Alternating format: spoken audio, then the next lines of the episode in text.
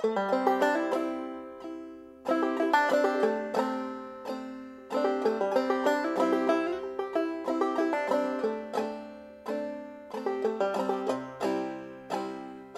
and child, come with me. Sisters young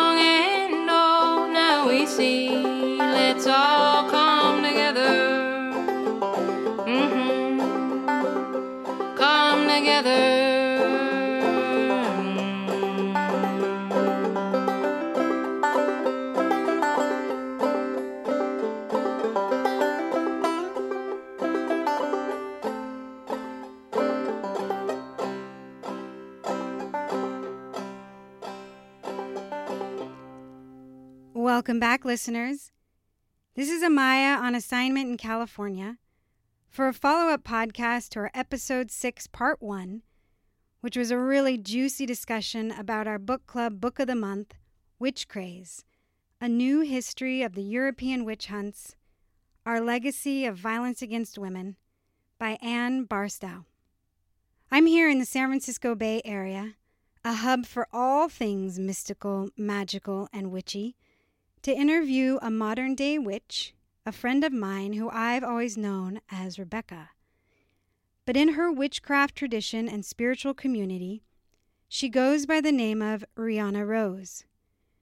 Rihanna, if you wouldn't mind sharing with our listeners about who you are and what you do in the world today as a modern day witch. Thank you. Let's see here. So, my name is Rihanna Rose, and I do a, quite a few things, like a lot of us. I'm a witch, I'm an herbalist, I'm a writer, I work as a coach, I'm a mother, I have a beautiful three year old girl. And um, a lot of my focus and energy over the past year or two has really been around training others to connect to the earth, connect to their bodies, connect to their sexuality through plant medicine, through meditation, through connecting to their own authentic selves, their hearts, and the beauty of this amazing planet that we are living upon and within. And, um, you know, I, it's funny to think about, but I've actually been practicing witchcraft for over 20 years now. And, um, and I've been teaching within my tradition for about mm, we'll say 13 because that's a pretty magical number. It's been a huge, huge part of my life, this path of magic and women's empowerment, the empowerment of the divine feminine, and has taken a lot of different twists and turns.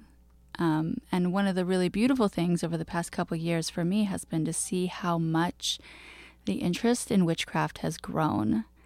When I first started getting involved in this stuff, um, I remember one of my coworkers asking me, like, does this mean that you call into the Psychic Friends Network every night? And she wasn't joking. She really wanted to know.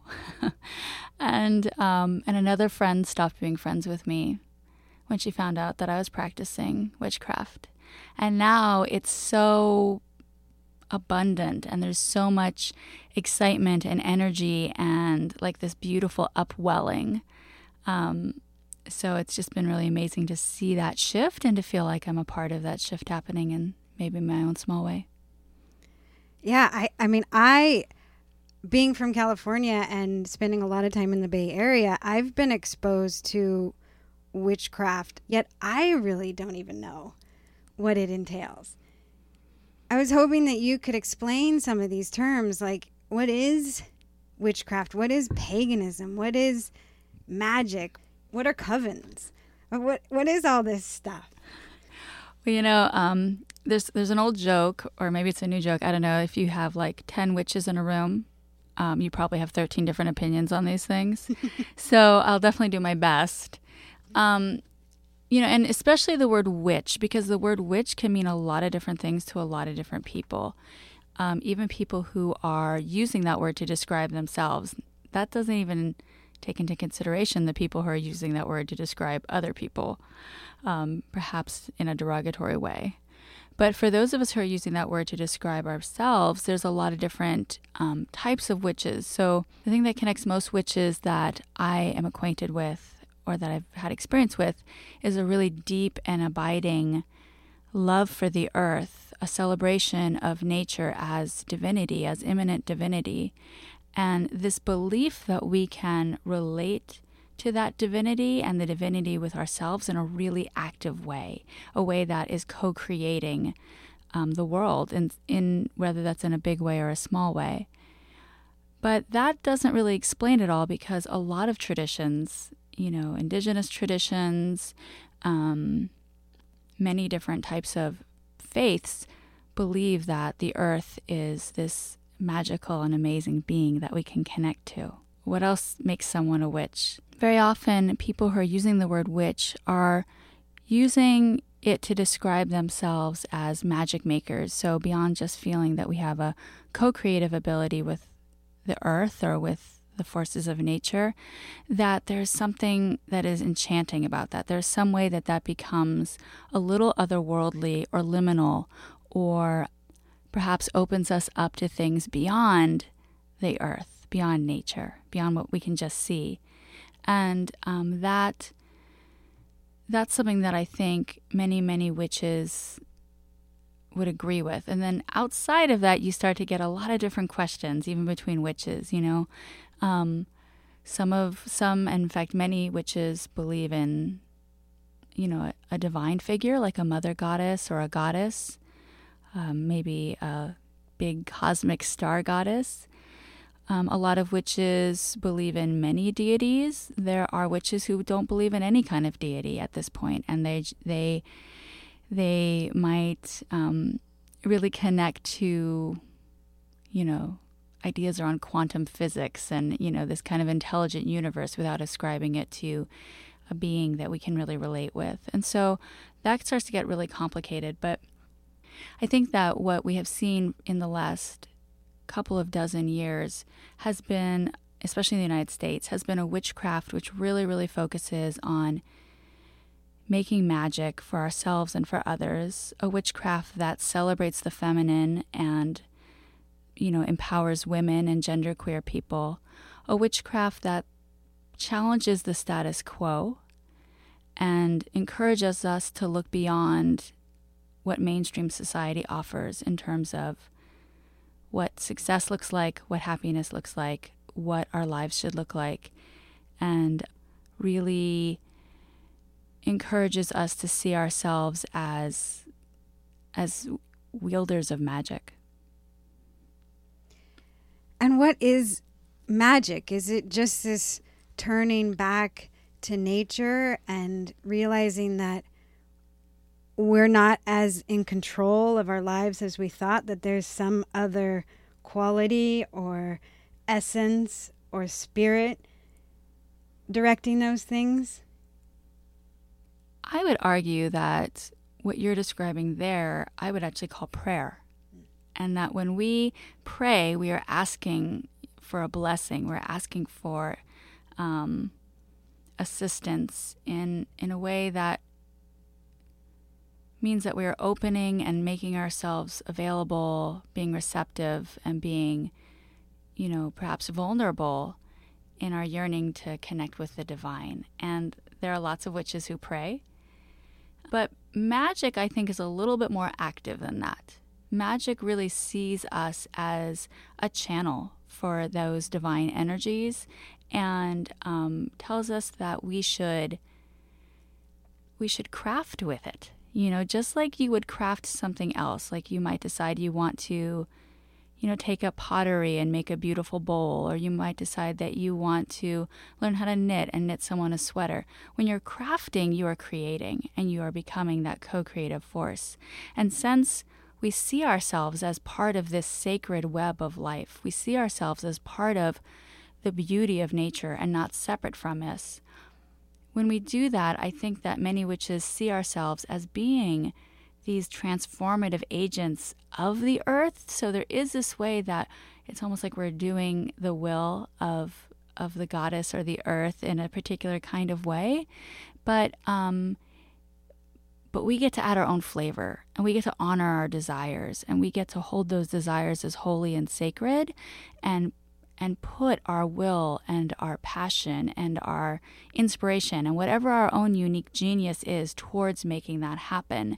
And so there's this um, collaboration aspect. There's like, if I'm going to work with, say, an energy like fire, you know, I, I don't see myself as like fire coming and bestowing upon me a gift, but more like fire and I are getting together and we're going to make something really cool happen. And this is almost this is the difference between perhaps a more masculine or even patriarchal way of looking at nature where we're in control and you know we're defining how that nature is used versus perhaps and you said this agency you said feminine divine. And maybe a more feminine approach would be collaborative creative co-creative you said. Yeah definitely. I mean you know, for me personally, one of the most brilliant and amazing acts of creation that I ever have personally engaged in was birthing my daughter. And, you know, I definitely birthed my daughter. you know, it wasn't uh, Mother Gaia coming through me to birth the daughter. It wasn't, you know, um, I didn't just surrender and then she out she popped. that might have been nice, but that's not what happened. You know, I birthed that daughter. I birthed that beautiful baby, and um, and at the same time, I don't see myself as having like this dominance over her. I don't see myself as having to control her or you know. I don't see myself as being a person who is dominating or controlling this beautiful child, my my little Brie, right? And so I think that for me, that's the the feminine approach to magic. It isn't feminine the way some spiritual traditions use that word to mean passive or receptive only, right? But it is feminine in that it's birthing something, it's creating something. And just like birth, there is a sexual component to that and it feels like, yeah, I am pulling these energies into my body. I'm feeling those energies. I'm drinking them in. I'm cultivating them. I might even be doing things like singing or chanting or moaning in order to make them stronger and more potent. And then at the end of that, a beautiful thing is birthed. And um, that strong connection to both a feminine form of creation and also a very sexual form of creation is very much um, a part of all of the different forms of witchcraft that I've been exposed to. And I would say just witchcraft in general. It's a part of it. And it's one of the things that can be really beautiful and exciting and liberating about it. Yeah. And this is one of the things we're learning and talking about in our book club. We read this book, Rich Witch Craze, and really, it was a feminist perspective of the witch burnings, the witch trials, because as we know, really, our history was written by men for men. And much of women's history has been ignored.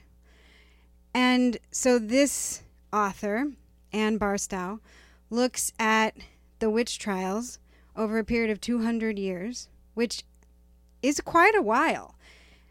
She found numbers upwards of 100,000 persecuted and killed, almost 80% women. And the numbers vary, but really she's looking just at what was recorded, and much of what was recorded was destroyed. So there are numbers up into millions. But she's said, okay, 100,000. Still a lot, still a lot.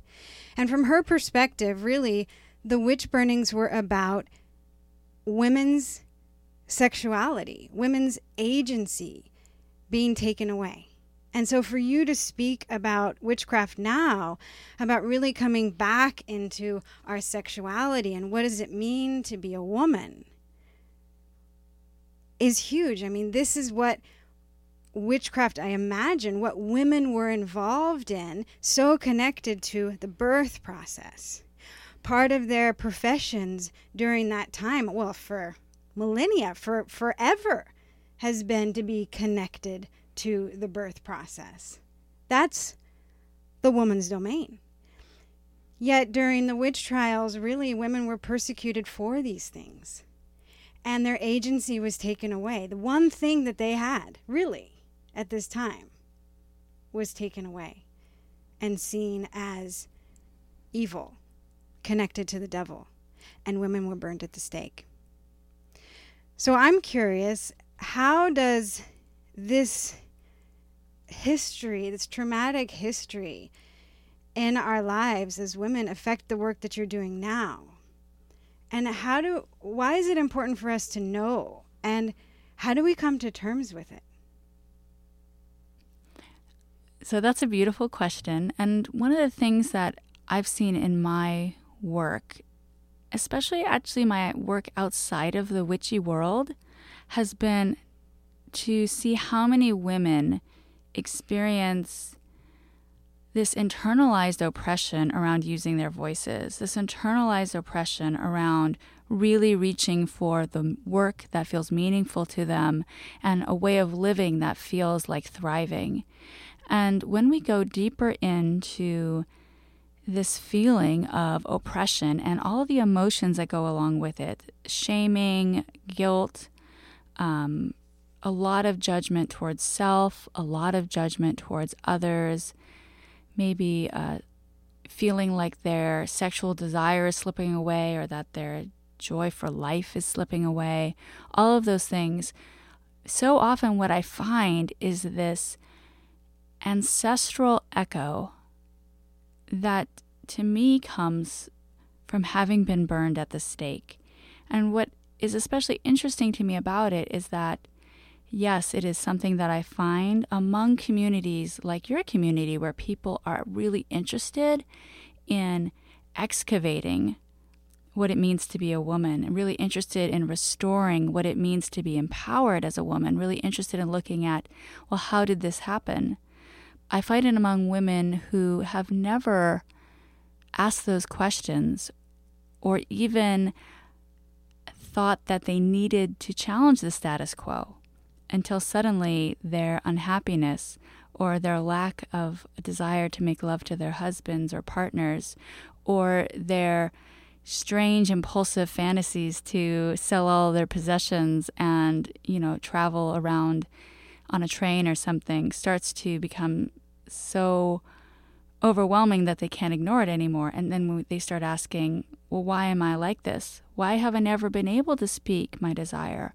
Why have I never been able to really say, this is what feels right for me? Why have I never really been able to to go after the thing that I've known since I was a little tiny girl that I wanted to do? And there are these echoes, these ancestral echoes. And when I mention this to them, and I usually, you know, especially for these kinds of situations, I'm kind of careful about how I mention it um, or how I talk about it, there is this sigh of relief, this beautiful, just exhalation. And it's like, finally, I'm seen. Finally, someone said this thing that I thought I was crazy for thinking. And it might not be that they have a specific remembrance of having been burned at the stake or having ancestor burned at the stake or anything like that, but it's more like this remembrance or this understanding that they've been carrying something that's so old that goes beyond them and that led to death and that led to destruction and that led to to losing whether it meant losing children or losing their own life or losing the lives of their partners. And so um, it's a powerful time for all of us to be working with this. And there's a lot of different ways that people do work with it, whether that's in small groups or one on one work. Working through healing processes or transformative processes, maybe even deciding that they want to go and explore their their own um, indigenous belief system because that's one of the things that's important to understand around what we say witchcraft is or what we say paganism is. So it is true that many of the people who were burned at the stake probably were practicing some form of witchcraft. Um, they might have been using charms, they might have been using uh, connecting to fairy folk, they may have been actually casting spells. But a lot of the people who were burned at the stake or, um, you know, tortured or killed in some other way, they were just practicing the folk religion that they had grown up with and that their grandparents had grown up with and that their grandparents' grandparents had grown up with. And it wasn't so much when I'm talking about this beautiful, co creative, magical, let's, you know, let's call into our lives what we truly want from our most innermost heart, it was really um, just their own indigenous religion that was embedded in where they lived. It was embedded in the rivers they lived next to. It was embedded in the forests that they lived within. It was embedded in the hills. It was embedded in the stones. And it was very, very connected to the earth and connected to the land. And that that tradition of doing that was something that all of their neighbors had done all you know at one point everyone was practicing that same folk religion and maybe some few of them were actually taking that a little further to do that more active form of witchcraft. But when we look at that oppression and that history, yes, maybe one of the things that we are calling back into our lives is that more powerful aspect of the magic and the spellcrafting and the connection to the divine feminine and the ways that we can be these channels for for beautiful things that are immanent in the world and yet beyond the world. And sometimes what we're simply calling back is our own right to have a land or nature based belief system that comes from our heritage for those of us who are of European descent. Um, that is simple, that is beautiful, that involves very, very elegant and yet practical forms of prayer and connection.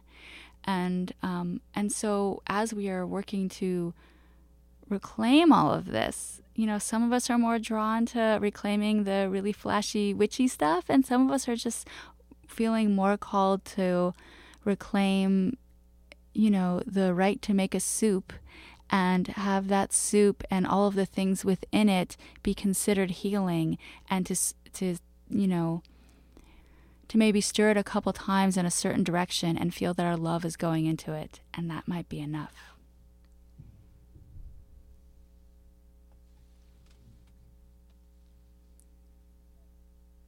I'm just tuning in and I'm really like emotionally affected by what you've just shared.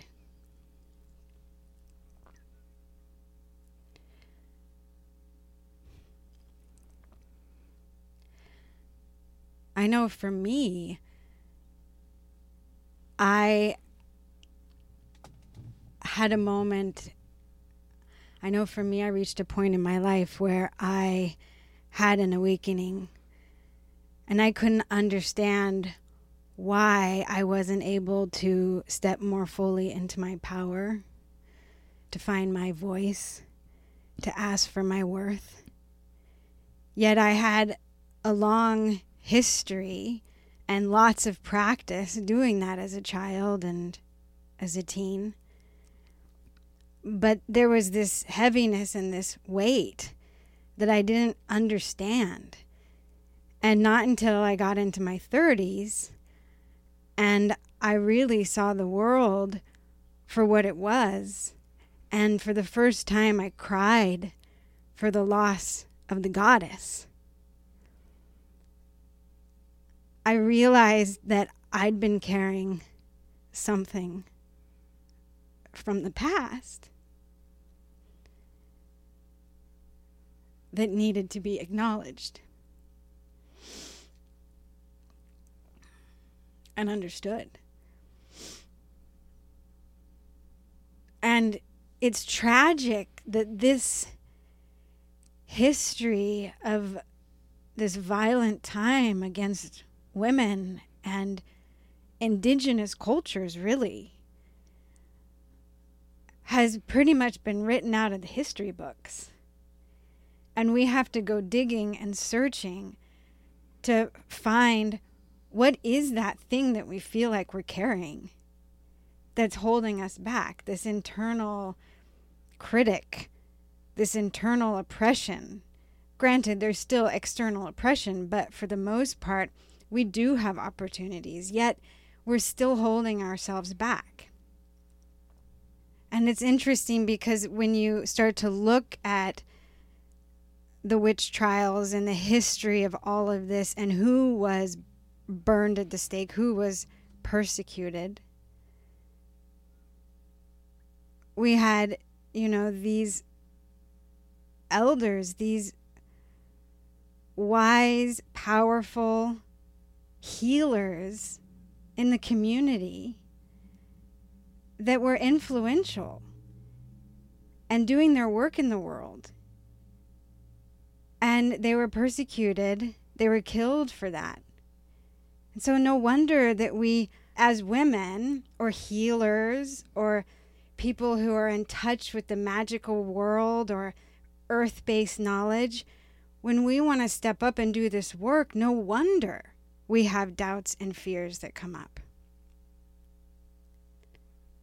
I mean, the epigenetics of trauma, it, it's carried in our genes.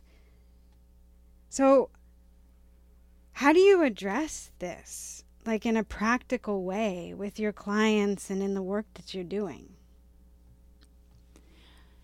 I have a couple of different ways that I approach this, and I think it's always going to be the tapestry of healing modalities that works for most people, where there is a way that now that I am working more one on one with folks and really seeing the power of confronting things that we kind of prosaically call limiting beliefs or um, internalized oppression or, you know, um, mindset. That can be really, really powerful. And it's something that I do with my clients a fair bit of just opening up the structures within our minds that have been so manipulated by patriarchy, by trauma, by capitalism, by colonialism, by racism, all of those things that that it's hard to access that essence self that we talk ourselves out of being able to access that deep, heartfelt, authentic, soulful being that we are. And that can be really powerful. And also for me, there is great healing potential in acts of liberation, in acts of ecstasy. So, my specific tradition that I practice of witchcraft, the reclaiming tradition, we're an ecstatic tradition. We focus on things like drumming and singing and running around in the forest and big fires and sacred sexuality and being together in community and and opening up our bodies and minds and spirits and hearts in a way that is this like direct communion with nature and with ourselves and with the divine. And so much is possible in those spaces. So much becomes apparent. And it, it's less about going into the story necessarily as it is about really being in the process of healing in that direct moment. And so I find that to be a really, really helpful part of the process. I also find that for some of us who have experienced trauma, well, I would argue that all of us have experienced trauma growing up within a capitalist and patriarchal culture, but for some of us who have experienced more direct forms of trauma, really direct forms of abuse and um, harm within these systems, that doing actual trauma um, doing work that resolves trauma can be super helpful in terms of reclaiming these parts of ourselves. And I just want to add one more thing, which is that, again, in my tradition, we talk about those who were lost during the witch burnings, but at other times too, other folks who have been lost. These these witches of the past. And we call them the mighty dead of the craft. And the mighty dead of the craft are a little bit less those folks who maybe were just living their lives, maybe a little too pretty, a little too old, a little too disfigured, or whatever, and got swept up in the witch craze, and more those people who actually were practicing magic, who really were passing down ancient secrets of how to work with energy, who really were being these co created forces of healing and these vixens um, of transformation. And and we call on them for help. We call on them for their blessings. We call on their them for their wisdom. And we also call on our descendants, those who will come after us, those whose faces we will never see in our own lives, but who will inherit this lineage from us. And so there's a lot of help. It isn't this idea that I have to do this alone. If I'm carrying this backpack that I can't seem to get off of um, being silenced and feeling disconnected from my body and feeling disempowered and feeling um, like I can't truly claim who I am and that has been handed to me from this legacy of this terrible history that I don't have to figure out the healing of that myself, that I'm part of the healing of it. And I have this very beautiful role of being the one who's alive right now and embodied and can do certain things that the ancestors and descendants, because they're not embodied, can't do. But they're there too. They're a part of this too. And I think that that gives me a lot of hope. And especially as now I've had the experience of some of my own dear teachers and beloved witch companions pass out of this life and into whatever is beyond. And I feel them become part of that mighty dead of the craft, and I feel them take their rightful place there. There's something really nourishing about that for me. Um, and that might be true for me and, and for everybody else there might be some other way that you connect to that idea so it might just be a beloved grandmother who was kind of eccentric and told dirty jokes you know or it could be um, a neighbor who seemed a little witchy who passed on. It could just be a feeling of being connected to the greater web of life. However, we want to see it, we don't have to fix all of this just with our own time, attention, and resources. There are things that are timeless and that are beyond the world that we can see, feel, and hear that are part of doing the work of overcoming and healing that history. Yeah, it's um it's a different approach to healing than what we've had in the West. You know, it's this really collective, co creative,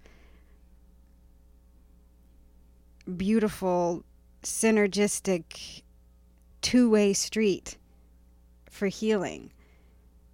Instead of the the model, the patient therapist model, Western psychology, where the all knowing psychologist is there with all of his, you know, theories and pathology and to heal the broken person on the couch. This is more of a group coming together, calling on the wisdom of the ancestors, opening up to that, opening up to each other, coming into their bodies, being embodied. Can you speak a little bit more to that process?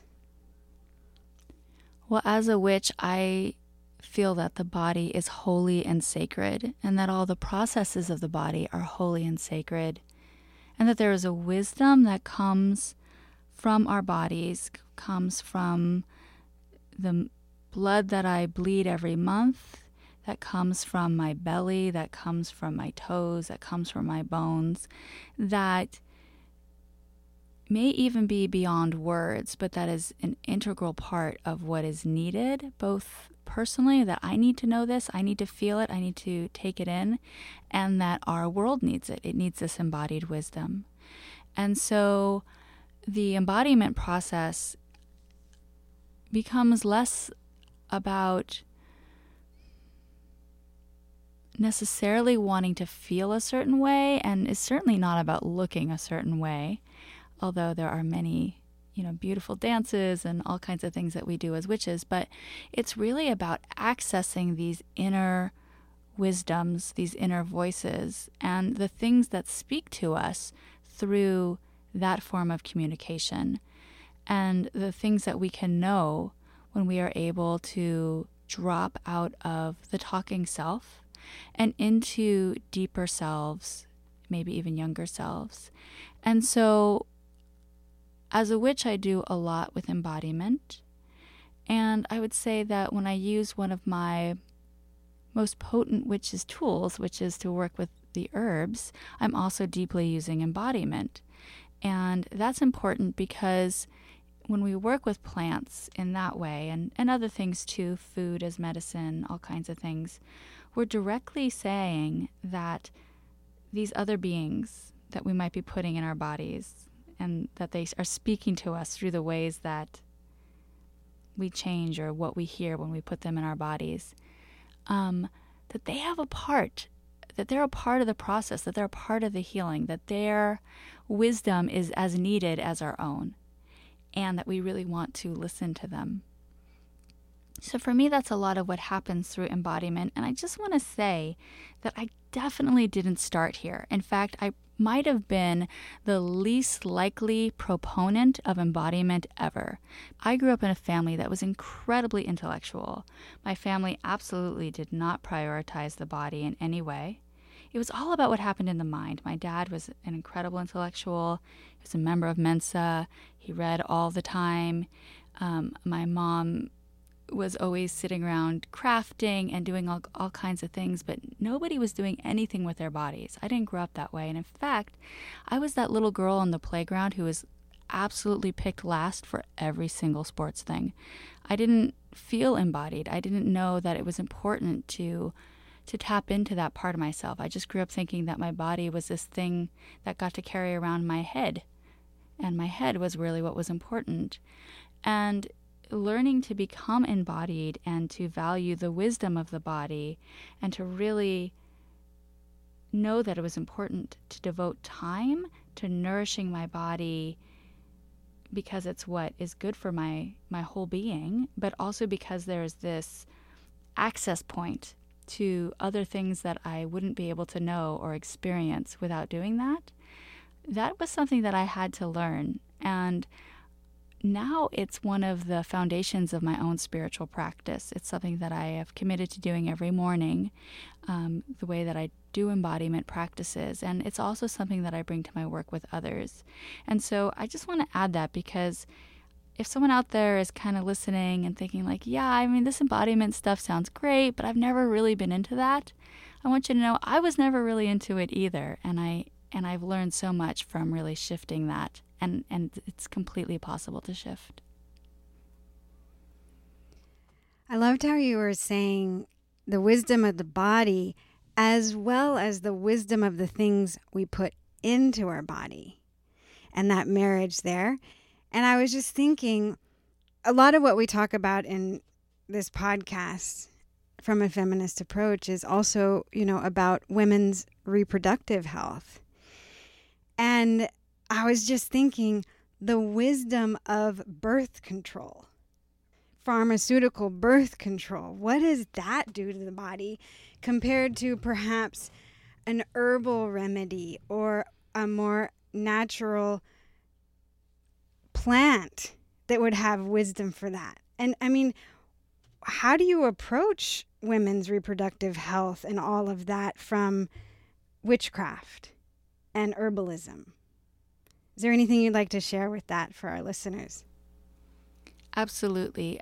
And so, just to let folks know, my focus as an herbalist up until very recently was exclusively on reproductive health and pregnancy and postpartum and working to balance hormones. And there's an incredible magic in doing that. And then recently I started branching out from that into um, focusing a little bit more on the heart and the spirit and what is needed there. So I've dealt with this a lot. And one thing I want to say from a feminist perspective is that I know as a woman, I am deeply indebted to the invention of birth control because it was the invention of birth control that truly allowed this sexual liberation to happen in the 70s, where suddenly you could have sex without worrying about having a baby. And you could enjoy all different kinds of very pleasurable things that many women had never experienced until marriage, and all of the kinds of problems that go along with only experiencing sex within marriage.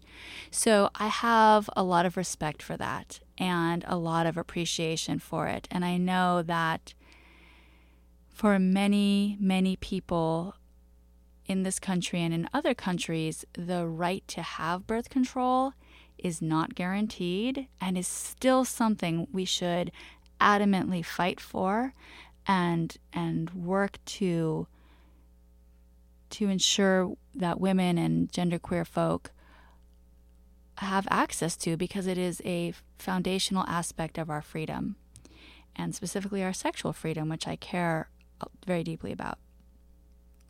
That being said, hormonal birth control has some has some real challenges um, within our bodies, and there is a way in which when we start to adulterate our hormones on that level, we can numb out some of the, the gifts that come from the reproductive experience. So, for example, many people before they go on birth control experience a surge of love and creative energy and openness and vulnerability and increased sexual pleasure around ovulation. And then they might have a dip right before they're about to get their menses, and then right at the onset of their menses or just before, they'll experience this surge of primal sexuality and this more fiery sexuality and this more liberated and robust sexuality. And then maybe during their cycle, their menses, they feel more inward and they want to ask questions about the way that they've been living their life and they want to ask questions about what truly feels good to them and maybe shed some things that don't feel good anymore. And so when we start using hormonal birth control, especially over a long period of time, we lose those natural ebbs and flows. And from a magical perspective, those are real gifts. Those are parts of us that are intuitive. Those are parts of us that have access to information, this embodied information that is beyond what our maybe our minds might think or or say or want. And so you know, it isn't that we can't access those things when we're on hormonal birth control. We can, especially if we bring intuition to it.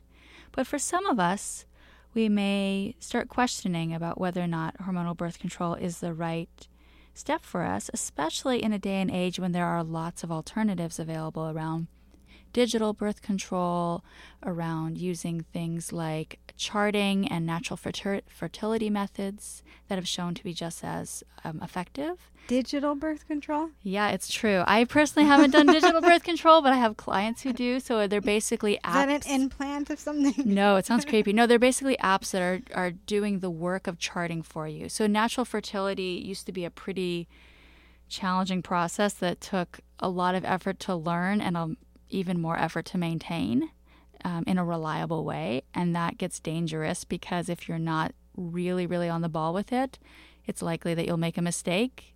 And then that mistake could lead you to an unwanted pregnancy. But with digital birth control, they take a lot of the human error out of it. Um, and for a long time, I was using a device called Daysy. It took my temperature every day and kind of figured out my fertility for me so that I knew when my fertile window was. And then when I was in that fertile window, I could use a backup form of birth control. And then when I wasn't in that fertile window, I didn't have to worry about it. I just was with my partner the way I wanted to be. And he would ejaculate inside you. Yeah, of course. And you would be on no birth control. You were just tracking your cycle. Yes. Would you use things like, because I've heard there's this herb called like carrot seed and flowers? Like, are there herbs too that you would be using, or you just relied on tracking of your cycle? So, you know that I'm a deep lover of the herbs. However, in this one case, I have to say that actually using digital birth control is more effective than using something like carrot seed, um, which people have used, and and I think there's reason to explore that further. But um, we have amazing tools at our disposal right now. Things that our mighty dead ancestors would have only, you know, wished they could have, right?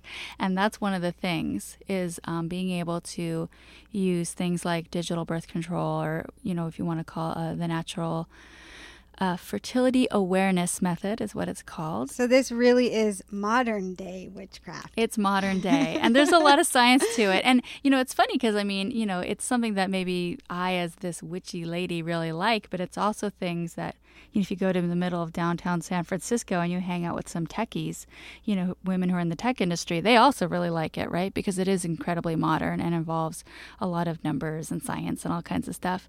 Um, you know, and so to kind of go back to the hormonal birth control thing quickly, um, it can be a really great thing, like I said, but one thing to know is that hormonal birth control at its essence is suppressing a natural process. It's telling our bodies, most forms are telling our bodies not to ovulate. And in fact, tricking our bodies not in, into not ovulating. And I tend to believe that that oppression of a natural organic process of the body is likely to have repercussions over time. Now, they might be repercussions that we are willing to have and that aren't going to derail our lives in these big ways. But I also have found that some of my clients feel, and for myself, it's certainly true, that being on hormonal birth control, and especially certain forms of hormonal birth control, had long standing impacts on their bodies. And so, again, every person needs to make that decision for themselves. But just to remember that generally our bodies work best when they are honored and when their processes get to happen the way that the body has des- you know the body is designed to function. And so when we use hormonal birth control we're choosing a different route. And so it's possible, especially if you find that your body isn't handling birth control very well, if it's making you kind of crazy some of the time, you're gaining tons and tons of weight, maybe you notice that your PMS is much worse than it used to be, maybe you notice that you just don't feel like yourself. These could all be indications that although hormonal birth control works for some people, it's not working for you right now. And maybe you want to look into something different, and maybe the gifts of that are beyond what you had guessed they would be. Thank you. We'll definitely provide some information about alternative methods for birth control because I'm really interested in that. And I'd li- actually like to have another woman on to speak more in depth about this because, you know, there are women that are taking birth control that's getting rid of their periods for five years. But, you know, this is what women have to do. This is what we have to do in this world we're the ones who are responsible. So we are coming to the end of the hour, and I did want to um, ask a couple more questions, and I'll put them out there, and you can choose. I'm interested in like, what what are the challenges of the modern day witch? Living in the Bay Area is quite different than being in the South. Even the word witch is really it's quite triggering. Are there other words that people use? Are there other ways to get involved? What are the challenges? What's the future? And then, what would you recommend to our listeners if they're interested in starting to deepen into this work and learn more? Sure. I am completely aware of the fact that living in the Bay Area gives me um, a sense of safety and liberation that people in other areas don't feel around claiming the word witch, especially in the South. In fact, some of my most beloved teachers and companions are from the South and they've moved here. Um, however, I want to share just a little story, which is that this year my husband and daughter and I traveled to the Midwest as we do every year for Christmas. And unlike most years, we decided to drive this year. And we also drove home. And this was because we had to pull this boat home. so we were driving home with this big boat on the back of our car. And it just so happens that here in the Bay Area, I drive around in this cute little hybrid white SUV, and I have a witch sticker on the back of my car. And it just says witch, that's all it says. And I don't even think that much about it here. It's almost a little too cliche to even be noticed. But suddenly I started thinking about it when I was driving through Nebraska, and when I was driving through Oklahoma, and when I was driving through Texas. And it's a really, really noticeable sticker. but we had nothing but good conversations about it as I was traveling through. Now, that's not to say that every single person we passed had good feelings towards us and blessed us with their open hearts. Probably what it means is that people who weren't feeling particularly good about it just didn't approach us. But I had a lot of really interesting conversations on that road trip from people. Sometimes they were kind of jokey, sometimes they were kind of nervous, sometimes, you know, they were kind of giggly, but they were curious more than they were judgmental. So I just want to throw that out there to people who may be feeling like, well, I, I mean, I don't live in California. I could never call myself a witch. You might be surprised. that said, um, some of the challenges around witchcraft today. I mean, from my perspective, actually, one of the biggest challenges is that because there is this massive upwelling of interest in witchcraft, I mean, if you type in, say, a hashtag like witches of Instagram into your social media, you'll come up with hundreds of thousands, if not millions, of hits. And one of the challenges of that is that within my tradition, we actually have you know we we train people. We train people to work with magic. We train people to know themselves. We have a process for becoming a teacher. And we have guidelines around what is an integrity in terms of people making money off of teaching witchcraft people making money off of working with people who don't consider themselves witches and um, we have ways that we check in with each other if we are concerned about someone's integrity. And so one of my one of my concerns lately has been that I see a lot of stuff going on through the internet from people who are witches, but there's no way of knowing what they mean when they use that word if what they're teaching is something that has been passed down or whether they made it up themselves, which doesn't actually mean that it's bad or any less authentic than what I do. A lot of what I do is stuff that has occurred to me and that has come through my magic, but there's no transparency around it. There may even be lies around it. And there are a lot of things done in the names of commercialism. Witchcraft and commercialism don't mix well inherently. They're very different energies, which isn't to say that, like myself, you can't be a witch in the world and have a thriving life of abundance.